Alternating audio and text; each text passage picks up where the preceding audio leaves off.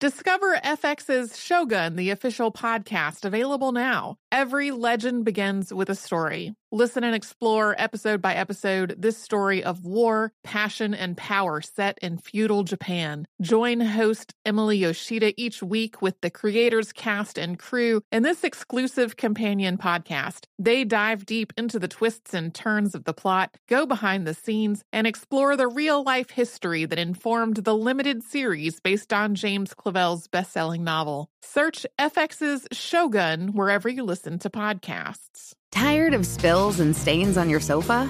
Wash away your worries with Anabei. Anabei, the only sofa that's machine washable inside and out, where designer quality meets budget friendly prices. That's right, sofas from only $639. Anabei brings you a no risk experience with pet friendly, stain resistant, and changeable slipcovers made with performance fabric, cloud like comfort with high resilience foam, and hypoallergenic featherless down that needs no fluffing. Their steel frame ensures longevity, and you can rearrange the modular pieces anytime. And here's the cherry on top up to 60% off site wide. It's backed by a 30 day satisfaction guarantee, so if you're not absolutely in love, send it back for a full refund. No return shipping or restocking fees. Every penny back. Join the revolution of easy, clean, stylish living with up to 60% off at anabei.com. That's A N A B E I.com. Offers are subject to change and certain restrictions may apply. This episode is brought to you by Ferguson. At Ferguson, your project is our priority. Whether you're building a new home or working on a remodel, Ferguson showrooms are designed to inspire. Ferguson Associates are experts. They can help with bath, kitchen, lighting projects, and just so much more. And they can help you pick out the perfect products, they can help get your orders facilitated, and they can even manage delivery coordination. They work with builders and remodelers, designers, and homeowners to make sure that every project runs smoothly, start to finish. They're going to take care of the details so you're happy. Book your one on one appointment at fergusonshowrooms.com to get started. Planning your next trip? Choice Hotels family of 22 brands has over 7,400 locations and the perfect hotel for any traveler you want to be. Like a Cambria Hotel, serving up locally inspired craft cocktails for all my folks who maybe want to meet up and talk about Mad Royals. Check into a Radisson Hotel with flexible workspaces for you strivers who listen during business travel. Or a Comfort Hotel with free hot breakfast, family friendly pools, and big spacious rooms for the parents who listen with their kids and need a little retreat. What are you waiting for? Join Choice Privileges and start earning points toward your next stay. Find a stay for any you when you book direct at choicehotels.com, where travels come true. Hey, everybody. Before we get started, we have a very exciting announcement, which is two plus years into the pandemic, we're finally doing a live stream. Uh, it's taken us a little bit to plan one of these. we that's going to happen on March 10th, is when we are having our live stream. And we are calling it stuff you missed in history class feuds yeah, we're going to talk about some rivalries throughout history, and you are going to get to weigh in on who you think really should win the favor of the crowd and, and all of us in terms of who really uh, was correct in any of those given feuds. Yeah, we are doing this on a platform called Looped, and Looped allows us to do some pretty cool stuff, including having people from the audience ask us questions live on video. If you're not really wanting to ask a question on video, there's also a chat room. And we can do a post show meet and greet. And the way this works is there's an app where Holly and I will each call you. We got to do that separately because we're still having a pandemic and Holly and I will not be in the same place. yeah, so it's kind of a two for one. You'll get to talk to each of us individually. It's kind of fun. You will have a little one on one video chat and you'll get to take a selfie during the call. That's a, a little extra you can add on if you wish. Uh, and it's a fun way for us to get to chat with you and reach out and do the kinds of things we would do at a live show in person, but with the safety of the internet between us. Yeah, so you can find tickets to this at loopedlive.com click on upcoming experiences and it'll take you over. You can you can click on our show and you can get your tickets. You can get uh, the q&a tickets. We will have early bird pricing for the first 10 days that tickets are on sale. So that is all the way until march 3rd and at early bird pricing tickets are 12.75 and tickets plus the meet and greet is 29.75 and then the price will go up for the last week but the tickets are on sale So again, that is at loopedlive.com, L O O P E D L I V E.com for some live stream tickets. We hope it'll be a grand time. Welcome to Stuff You Missed in History Class, a production of iHeartRadio.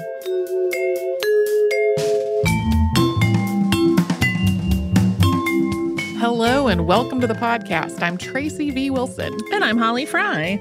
Way back when I was hosting a show called This Day in History Class, which is a show that still exists. I'm just not on it anymore. uh, I did a five minute episode on the Nika riots and immediately put it on my to do list for a full length episode over here on Stuff You Missed in History Class. Uh, that means it's taken me more than three years to get to that item on my to do list. Also, somehow my time on this day in history class feels like it happened way longer ago than three years. Yeah, if you had asked me, I would have said five. Yeah, five feels more correct, but apparently not. Uh, this was a riot and then a massacre in Constantinople in the year 532. And a lot of what happened is pretty horrifying, particularly the way this ended. And yet, it wasn't really entirely unprecedented. Large scale rioting and mass violence were pretty common in Constantinople and in the Eastern Roman Empire more broadly around this time. We've just got a lot more documentation of the Nika riots than a lot of those other incidents, so they've gotten more historical attention. So, for a little bit of background, the Eastern Roman Empire, also known as the Byzantine Empire, was established when Emperor Diocletian divided the Roman Empire into its eastern and western portions in the 4th century. The name Byzantine Empire was actually coined in the 16th century. It references the ancient city of Byzantium, which became the empire's capital city of Constantinople. Today, that's Istanbul, Turkey. The people who lived in the Eastern Roman Empire generally thought of themselves as Roman, while people living in what had been the Western Roman Empire generally described those people as Greek. There is some debate over the term Byzantine Empire. It has an established meaning within the field of history, but that's also something of a misnomer that's picked up some inaccurate connotations. By the time Justinian I became emperor of the Eastern Roman Empire, a primary form of entertainment in Constantinople was chariot racing at the Hippodrome. The Hippodrome was a racetrack that Emperor Constantine I had expanded and refurbished, making it into a massive public entertainment venue. It could hold as many as 80,000 spectators, although while doing research for this, I saw estimates uh, that were as low as 30,000 and as high as a 100,000. So there's that's a it's a big span. this, we just know it could hold a lot of people. This had a U-shaped track that was about 400 meters long, and charioteers would race around a central island of monuments that ran down the middle of it. That was called the Spina. They usually made seven laps each event.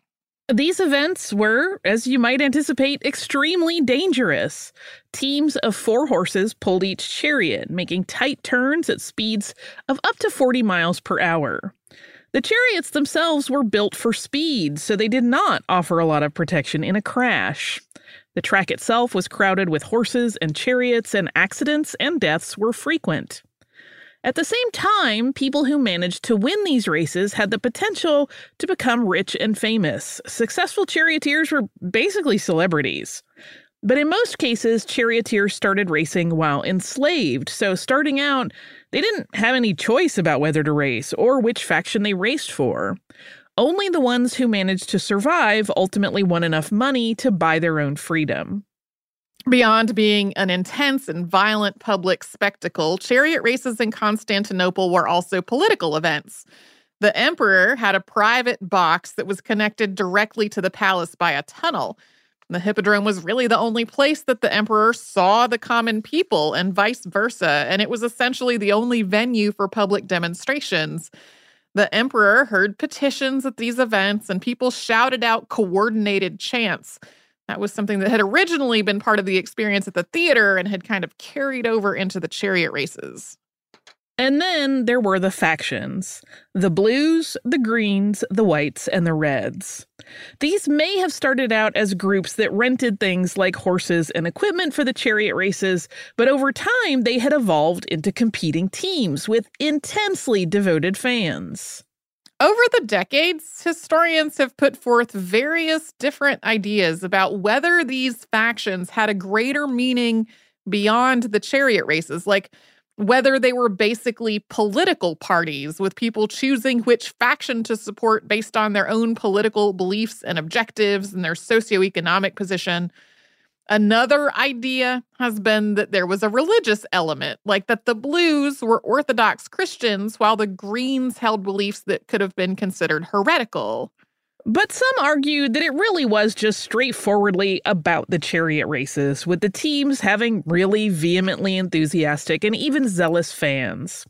Regardless, disputes between these factions could be astoundingly violent. For example, in the year 501, the Greens attacked the Blues in the amphitheater in Constantinople, killing as many as 3,000 people. But even if these factions really were just about chariot racing with no greater political or religious or economic meaning, they still had a political impact. The two most powerful factions were the Greens and the Blues. And if the emperor publicly backed one of them, supporters of the other were likely to claim that they were being placed at a disadvantage. A lot of emperors tried to be very strategic in which faction they were backing. A few emperors tried to remain neutral, while others, like Anastasius, tried to stay out of the way of the Greens and the Blues by backing one of the more minor factions. In his case, he backed the Reds. Anastasius ruled from 491 to 518. His successor was Justin I, who had been born to a peasant family but had gone to Constantinople looking for work at about the age 20. He had joined the palace guard, where he rose through the ranks, and he also gained a lot of military experience. But Justin didn't have a formal education or any children, so he brought his nephews to Constantinople to be educated and introduced into political life. One of those nephews was Petrus Sabatius, later known as Flavius Justinianus.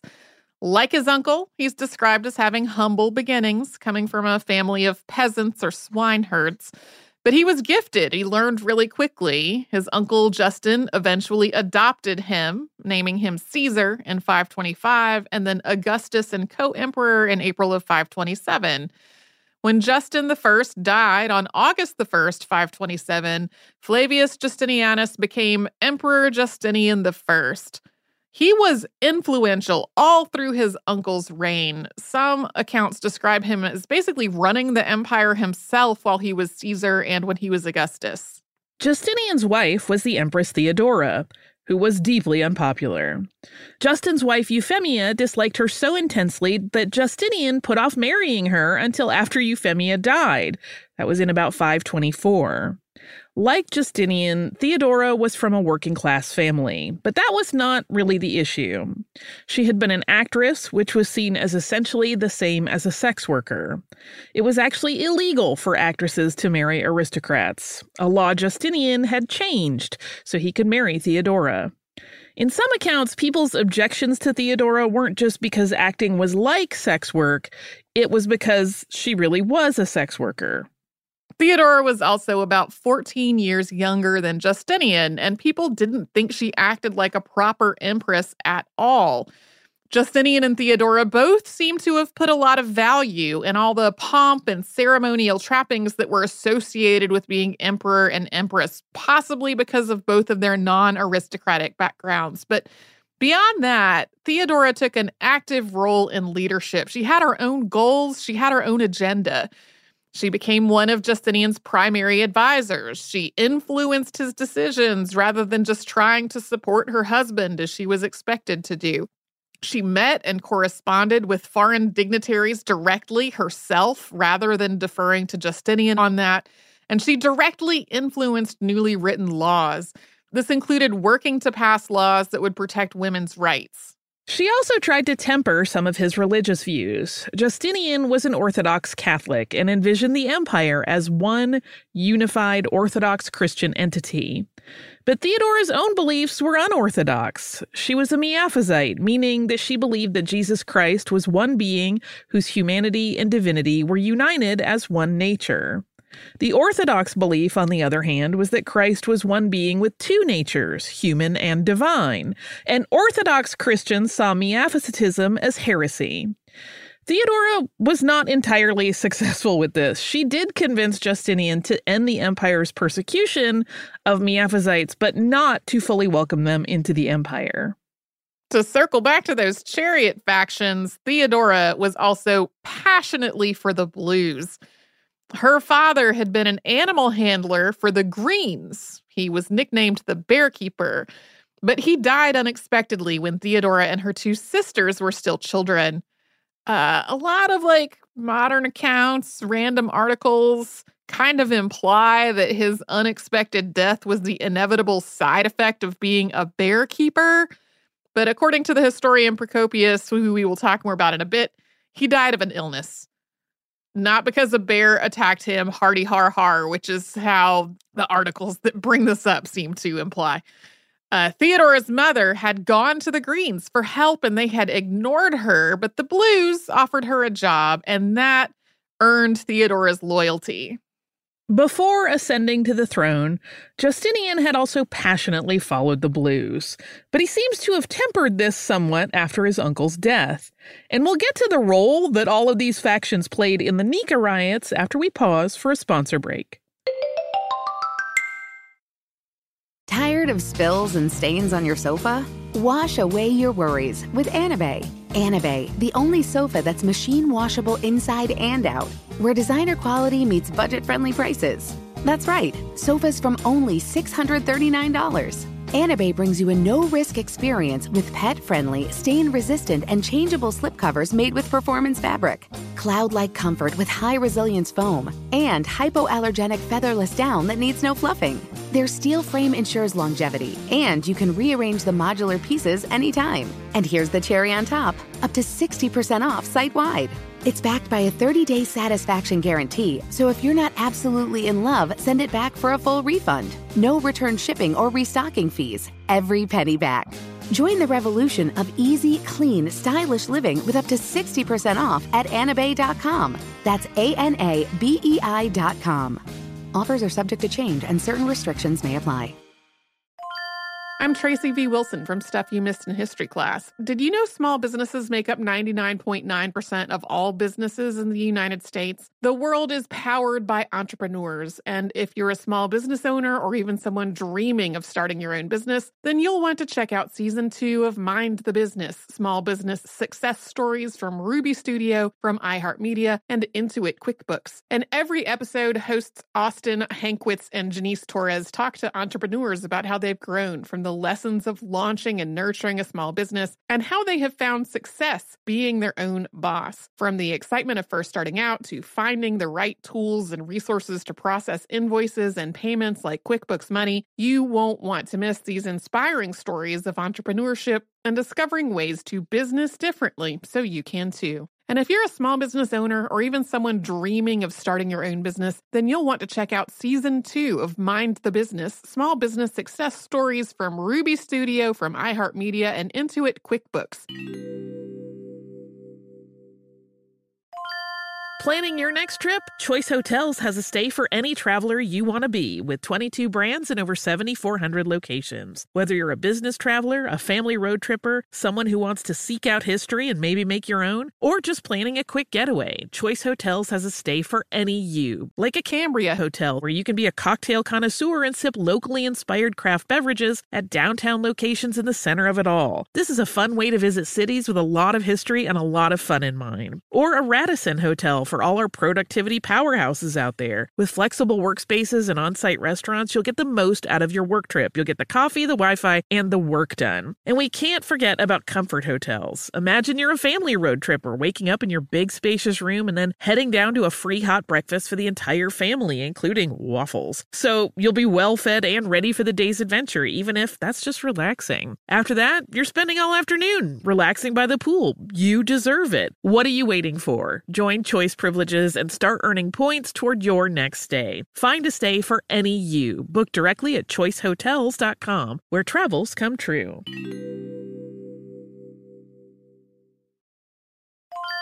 During Dell Tech Fest, score game changing innovations with limited time deals on select next gen Alienware gaming tech. New dimensions await with advanced gaming systems like the Alienware M18 laptop powered by an Intel Core i9 processor featuring awe inspiring visuals, liquid cooling, three dimensional audio with Dolby Atmos, and impressive overclocking potential. Plus, build your dream setup with great deals on select gaming monitors, mice, and more must have electronics and accessories. When you shop online at alienware.com slash deals, you'll have access to leading edge gaming technology to conquer the competition and free shipping on everything. Amazing prices await you for a limited time only at alienware.com slash deals. That's alienware.com slash deals.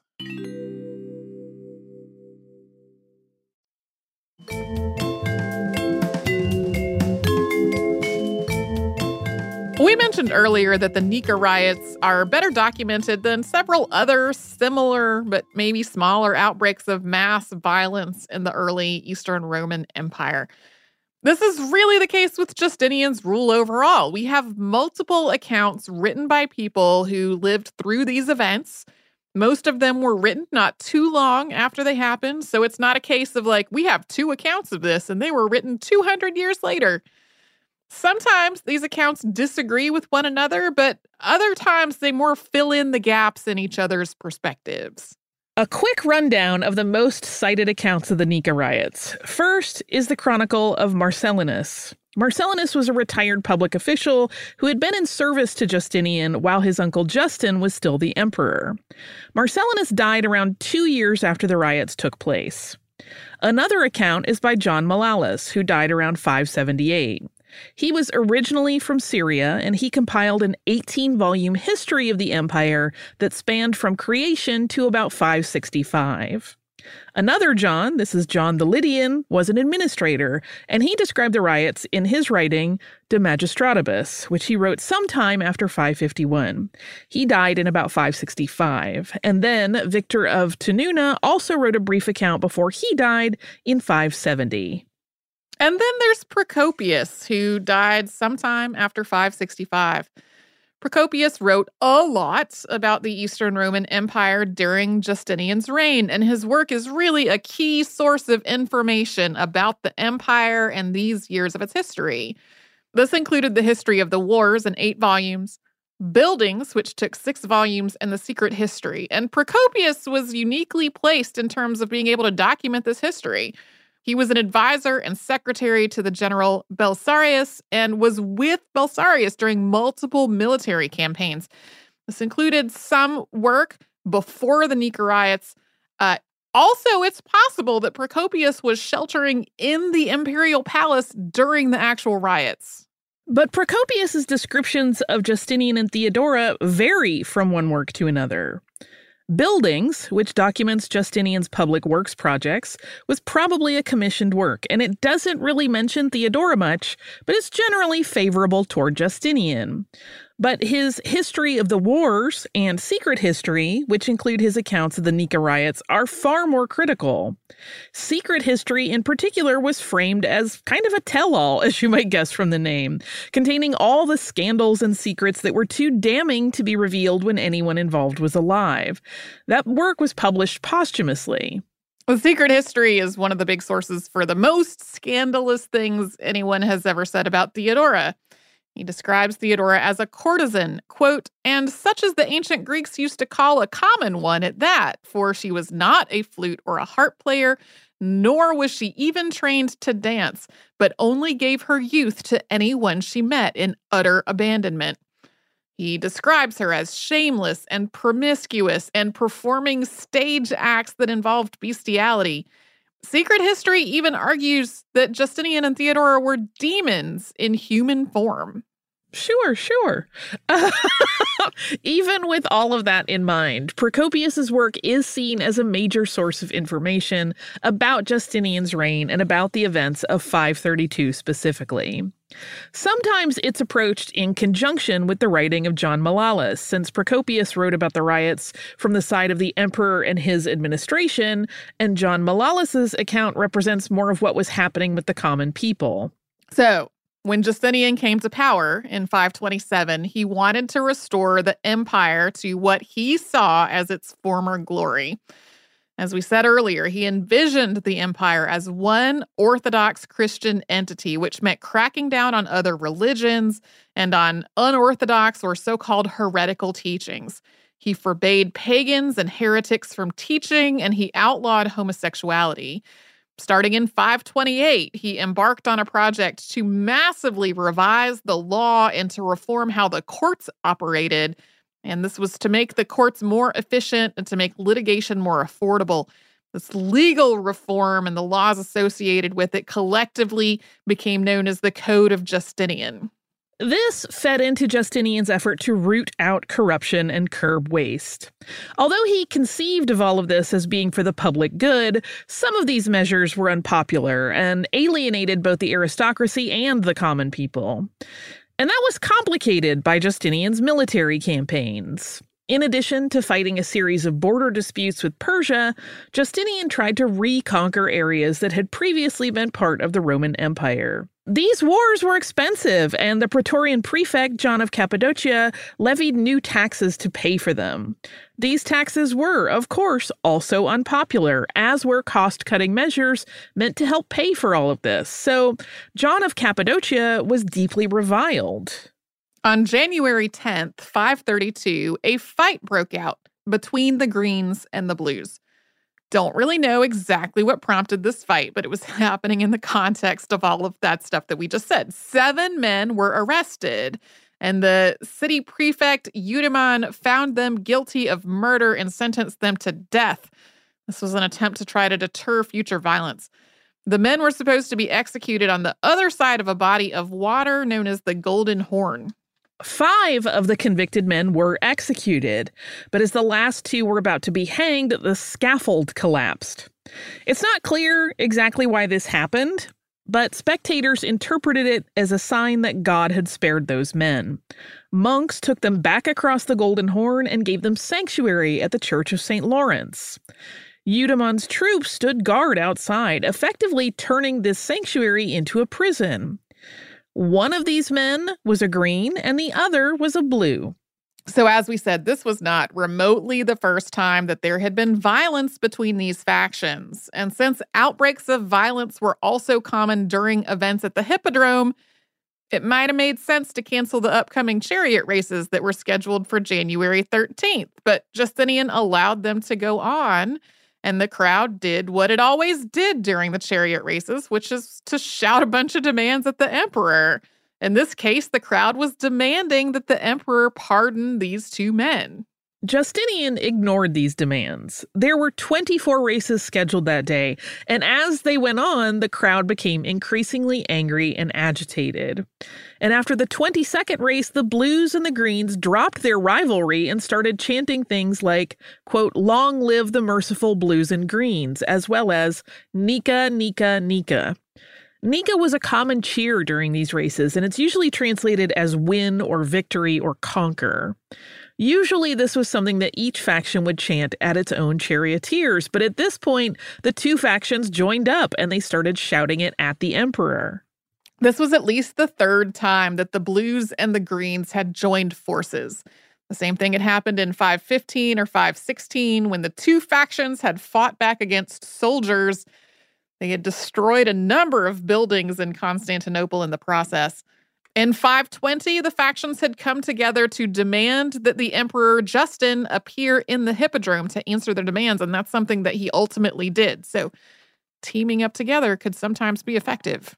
In this case, though, Justinian continued to refuse the crowd's demands, and he and Theodora left the Hippodrome through the tunnel back to the imperial palace. This, of course, did not help to calm the situation. Members of the crowd went to the praetorium where the prefect Eudaemon lived and demanded the two men be freed. When Eudaemon refused to free them, the crowd set the praetorium on fire. This was also not unprecedented. As one example, the praetorium had previously been burned down in 408 during a protest against a grain shortage.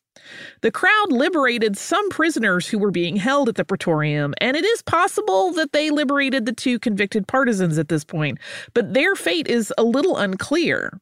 It? There stopped being references to their demanding that the men be freed at these at this point, but there's vagueness in that aspect of it. This kicked off days of rioting and arson. In the words of Procopius, quote, fire was applied to the city as if it had fallen under the hand of an enemy. Justinian tried to return to the Hippodrome on the 14th, and when he got there, the United Greens and Blues issued new demands. These demands included firing Eudaemon, along with John of Cappadocia, who was hated because of all those taxes, uh, and a man named Tribonian, who was a senior legal official. Although Justinian did fire all three of these men, he still didn't pardon the two convicted men. They may have been released at this point, but people still wanted a formal pardon. So this did not diffuse the situation. Violence continued all over Constantinople, and on the 15th, the crowd decided to elevate a new emperor. At least some of this was instigated by more powerful people who saw this whole thing as an opportunity to get rid of Justinian and his anti corruption campaigns. They looked to the nephews of the late emperor Anastasius for a successor. The older two, who would have had the strongest claim to the throne, were Hypatius and Pompey, but they were both in the imperial palace with Justinian. So the crowd went to the home of Anastasius's youngest nephew, Probus. Probus was not home. It is possible that he had heard about this and he wanted no part of it and he just booked it. He fled. But when the mob found that he wasn't home, they burned his house down. So by this point, in addition to Probus's house, rioters had burned down the Praetorium, part of the Hippodrome, the Senate House, and various churches and ceremonial buildings. Justinian didn't really have a police force that he could call to try to deal with this dissent. He was basically trying to cobble together a fighting force from members of the military who had no clear allegiance to the Greens or the Blues or any of the rioters or any of the aristocrats who were now trying to work this situation to their own ends. As part of this, Justinian summoned troops from Thrace who arrived on the night of the 17th. He also dismissed Hypatius and Pompey from the imperial palace. It's not clear why he did this. He may have felt that their presence was a threat, but as long as they were in the palace, the mob couldn't publicly try to raise one of them as emperor. So there are some conflicting things going on there. Yeah. On the 18th, Justinian made one more appearance at the Hippodrome he told the assembled people that he should have considered their demands and he offered to pardon the rioters. And while some people thought this was enough, others still refused to back down. On January 19th, 532, the crowd, who were still dissatisfied with what Justinian was doing, declared that Hypatius would be the new emperor. They did that in the Hippodrome. At that point, Justinian prepared to flee the city, and We'll resolve this mini cliffhanger after we have a little sponsor break. Tired of spills and stains on your sofa? Wash away your worries with Anabei. Anabei, the only sofa that's machine washable inside and out, where designer quality meets budget friendly prices. That's right, sofas from only $639. Anabei brings you a no-risk experience with pet-friendly, stain-resistant, and changeable slipcovers made with performance fabric, cloud-like comfort with high-resilience foam, and hypoallergenic featherless down that needs no fluffing. Their steel frame ensures longevity, and you can rearrange the modular pieces anytime. And here's the cherry on top, up to 60% off site-wide. It's backed by a 30 day satisfaction guarantee, so if you're not absolutely in love, send it back for a full refund. No return shipping or restocking fees. Every penny back. Join the revolution of easy, clean, stylish living with up to 60% off at anabei.com. That's A N A B E I.com. Offers are subject to change and certain restrictions may apply. I'm Tracy V. Wilson from Stuff You Missed in History class. Did you know small businesses make up 99.9% of all businesses in the United States? The world is powered by entrepreneurs, and if you're a small business owner or even someone dreaming of starting your own business, then you'll want to check out season two of Mind the Business Small Business Success Stories from Ruby Studio, from iHeartMedia, and Intuit QuickBooks. And every episode, hosts Austin Hankwitz and Janice Torres talk to entrepreneurs about how they've grown from the the lessons of launching and nurturing a small business and how they have found success being their own boss. From the excitement of first starting out to finding the right tools and resources to process invoices and payments like QuickBooks Money, you won't want to miss these inspiring stories of entrepreneurship and discovering ways to business differently so you can too. And if you're a small business owner or even someone dreaming of starting your own business, then you'll want to check out season two of Mind the Business Small Business Success Stories from Ruby Studio, from iHeartMedia, and Intuit QuickBooks.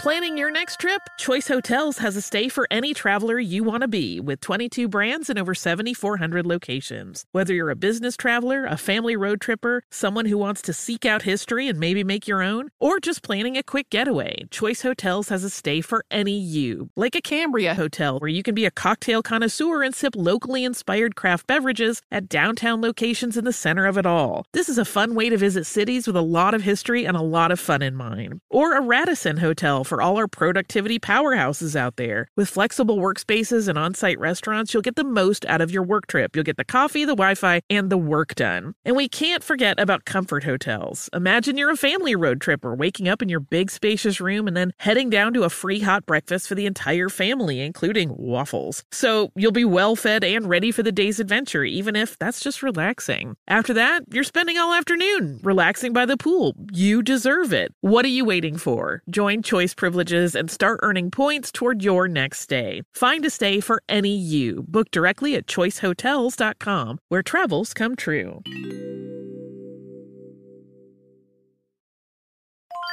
During Dell Tech Fest, score game changing innovations with limited time deals on select next gen Alienware gaming tech. New dimensions await with advanced gaming systems like the Alienware M18 laptop powered by an Intel Core i9 processor featuring awe inspiring visuals, liquid cooling, three dimensional audio with Dolby Atmos, and impressive overclocking potential. Plus, build your dream setup with great deals on select gaming monitors, mice, and more must have electronics and accessories. When you shop online at alienware.com slash deals, you'll have access to leading edge gaming technology to conquer the competition and free shipping on everything. Amazing prices await you for a limited time only at alienware.com slash deals. That's alienware.com slash deals.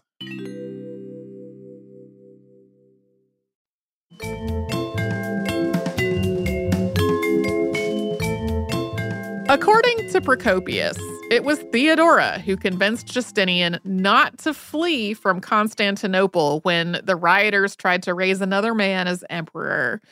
He reported that she told him, quote, "The present time, above all others, is inopportune for flight, even though it brings safety.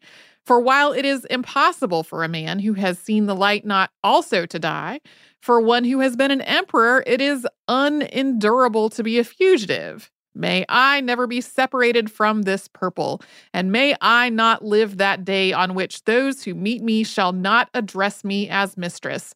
If now it is your wish to save yourself, O Emperor, there is no difficulty, for we have much money, and there is the sea, and here the boats. However, consider whether it will not come about after you have been saved that you would gladly exchange that safety for death. As for myself, I approve a certain ancient saying that royalty is a good burial shroud. This is usually framed as Theodora persuading Justinian because she was convincing and astute, or Justinian being shamed into it because he was weak and indecisive. Either way, Justinian dispatched Belisarius and an Illyrian general named Mundus to the Hippodrome to put down the uprising. They split up and they entered from opposite sides, essentially trapping the Greens and the Blues in the Hippodrome. Justinian's fighting force then massacred roughly 30,000 people. That would have been about 10% of the population. Justinian did not stop there. He had both Hypatius and Pompey executed, along with aristocrats who had backed Hypatius as emperor. A number of high ranking senators had been somewhat involved in all of this, and Justinian exiled all of them and seized all of their estates in the process. That wound up stripping the Senate of a lot of its power and authority. Once Justinian and Theodora regained control of the city, Justinian reinstated all the officials that he had previously fired. From there, Justinian started on a massive rebuilding project. One of his most notable elements was the Hagia Sophia. This church had originally been ordered by the Emperor Constantine I, and it had been through several cycles of construction, damage during unrest, and rebuilding. Justinian envisioned the rebuilt Hagia Sophia as massive and architecturally groundbreaking. It was the empire's largest church with a domed basilica, marble columns, and elaborate mosaics. This is one of the earliest and largest uses of pendentives to support a dome. Pendentives are a little bit tricky to describe, but imagine a triangular piece of the surface of a sphere. If you connect the corners of four of these at the tops of four walls, they create a circular support for a dome to go above them. This church took six years to build.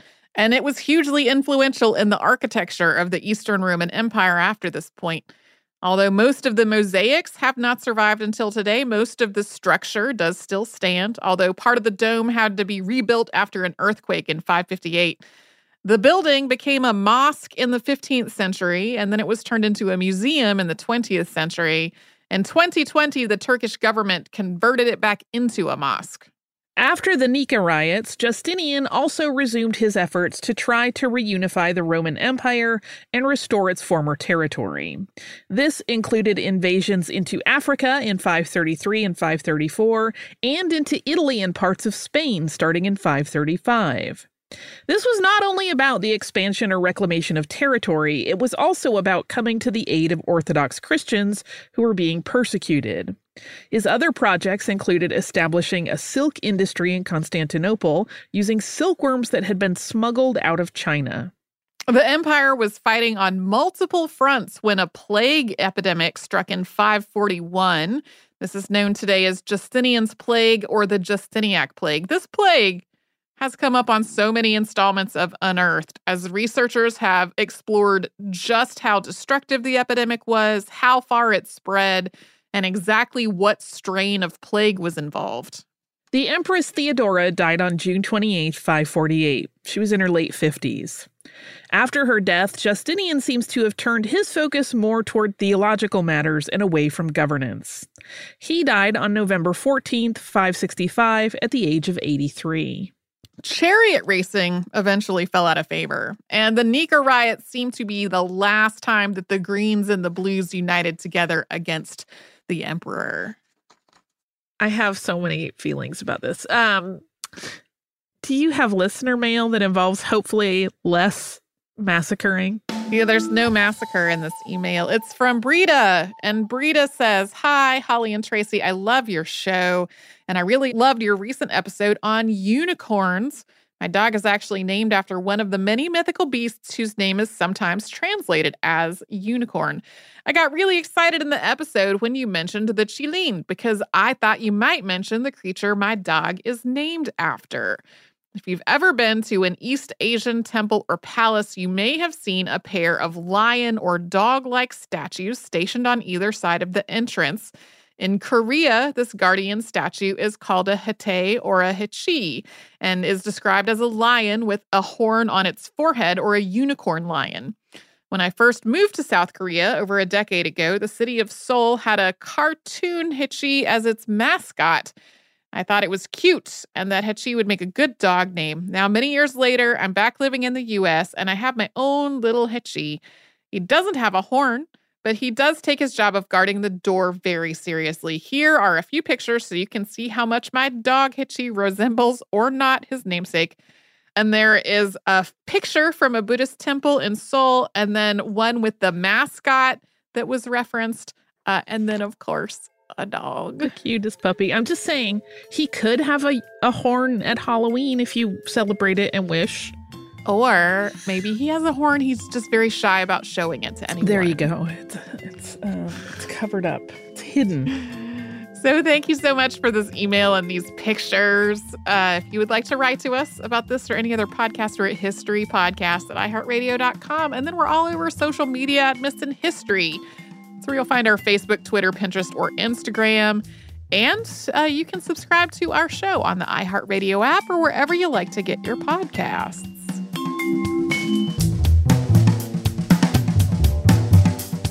Stuff You Missed in History Class is a production of iHeartRadio. For more podcasts from iHeartRadio, visit the iHeartRadio app, Apple Podcasts, or wherever you listen to your favorite shows. Zigazoo has made me zigzag. What I mean by that is, I swore I would never let my kids on social media, but now I'm setting them loose on Zigazoo. Zigazoo is a space for kids to post videos they've created and to share them with other kids just like them. Videos that are moderated by actual people. And since there are no comments or messaging, you don't have to worry about social trolling. Zigazoo, the world's largest social network for kids. Download the Zigazoo app today. Does money stress you out? Let Facet flip your financial chaos into clarity. Finding Facet immediately put us at ease. Facet's innovative approach to financial planning ensures your money works as hard as you do, enabling members to experience the joys of having your finances in order. And that makes us Facet for life now, I guess. Visit facet.com, F A C E T.com to learn more. This ad is sponsored by Facet. Facet Wealth is an SEC registered investment advisor. This is not an offer to buy or sell securities, nor is it investment, legal, or tax advice. These testimonials are from current Facet members who are not compensated. All opinions are their own and not a guarantee of a similar outcome. Hey, hey, it's Malcolm Gladwell, host of Revisionist History. eBay Motors is here for the ride. Your elbow grease, fresh installs, and a whole lot of love transformed 100,000 miles and a body full of rust into a drive entirely its own. Brake kits, LED headlights, whatever you need, eBay Motors has it. And with eBay Guaranteed Fit, it's guaranteed to fit your ride the first time, every time, or your money back. Plus, at these prices, you're burning rubber, not cash. Keep your ride or die alive at ebaymotors.com. Eligible items only, exclusions apply. INFINITI presents a new chapter in luxury, the premiere of the all new 2025 INFINITI QX80, live March 20th from the edge at Hudson Yards in New York City, featuring a performance by Jon Batiste. The all new 2025 INFINITI QX80 is an SUV designed to help every passenger feel just right. Be the first to see it March 20th at 7 p.m. Eastern, only on iHeartRadio's YouTube channel. Save the date at new-QX80.com. Don't miss it. 2025 QX80 coming this summer.